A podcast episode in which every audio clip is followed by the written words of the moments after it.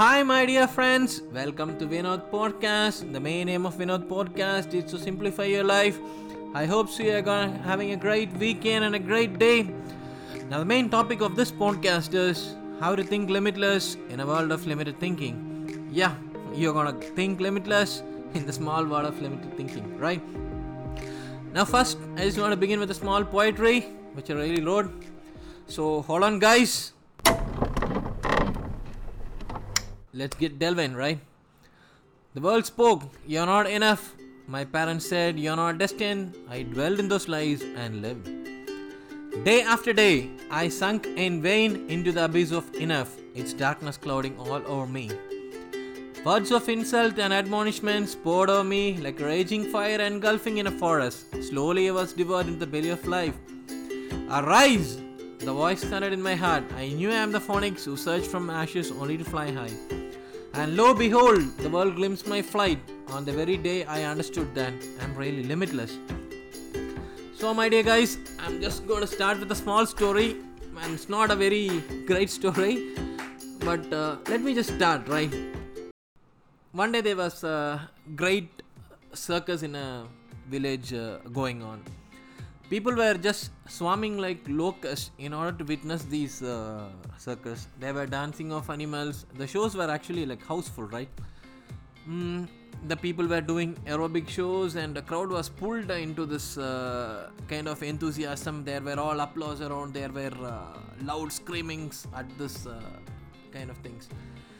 There were also small children in this village. They loved this uh, penguins dancing on top of the walls. They were astonished because these uh, children has uh, seen this thing now only.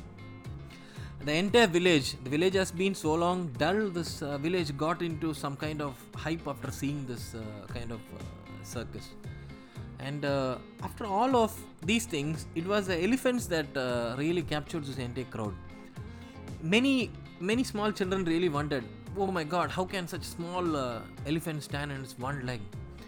But the big thing is, there was a guy called Michael. He was just intrigued and uh, surprised by how can a small elephant being tied to a small tree.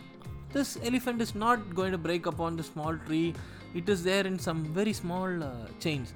This Michael uh, was banging his head. He was very surprised. He wanted to find an answer for all these things. So he was just pestering his uh, mom.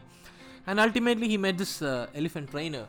And he asked him, Sir, how can this large elephant not break loose with a small tree and run away? Why did he not attack anybody? Is this thing really an elephant? Uh, the elephant trainer uh, saw this guy. He was kind of surprised, but he knew that this was a kind of intelligent question, right? So he looked at the guy and uh, told him, How, my dear small boy, your uh, question uh, really surprised me, but it's a kind of wonderful question. You see, this elephant, when it was a small uh, child like you, some kind of like uh, two years old, it was tied to a small uh, stick with a small rope. This elephant, uh, during that small times, did not have much power within himself. So he tried to break this uh, small uh, stick and break the rope, right? But he was not able to do it. So this elephant, being a, uh, w- w- creature, it thought uh, that uh, after it became old, that this small uh, tree is enough to catch hold of it. Even though it was tied to a small rope, this elephant will not uh, break the small rope and uh, break itself free. So this is what is the moral of this story, right? He, the trainer told him, "Dear Michael, you're not just a foolish elephant. Remember that all things will be possible if you just uh, believe." This was a small story, but it stuck a chord inside this uh, Michael. He really thought that uh, everything is uh, into his will.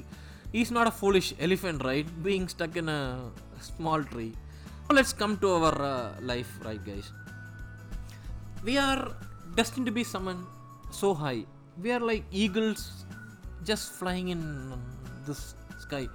But what really broke our wings after this old age, right? We became domesticated by the world like a small puppy being trained uh, for a biscuit. If you wag your tail, you get your biscuit. If you wag your tail again, the society acknowledges you. If you wag your tail, your parents tell, Oh, ma, good, well done, right? We want to satisfy the world, its principles, its morals, its rules. We really became one of them, trying to swim against the tide. No, no, no, no, no. My dear friend, you're not supposed to do it. This is what is the voice of the society these days.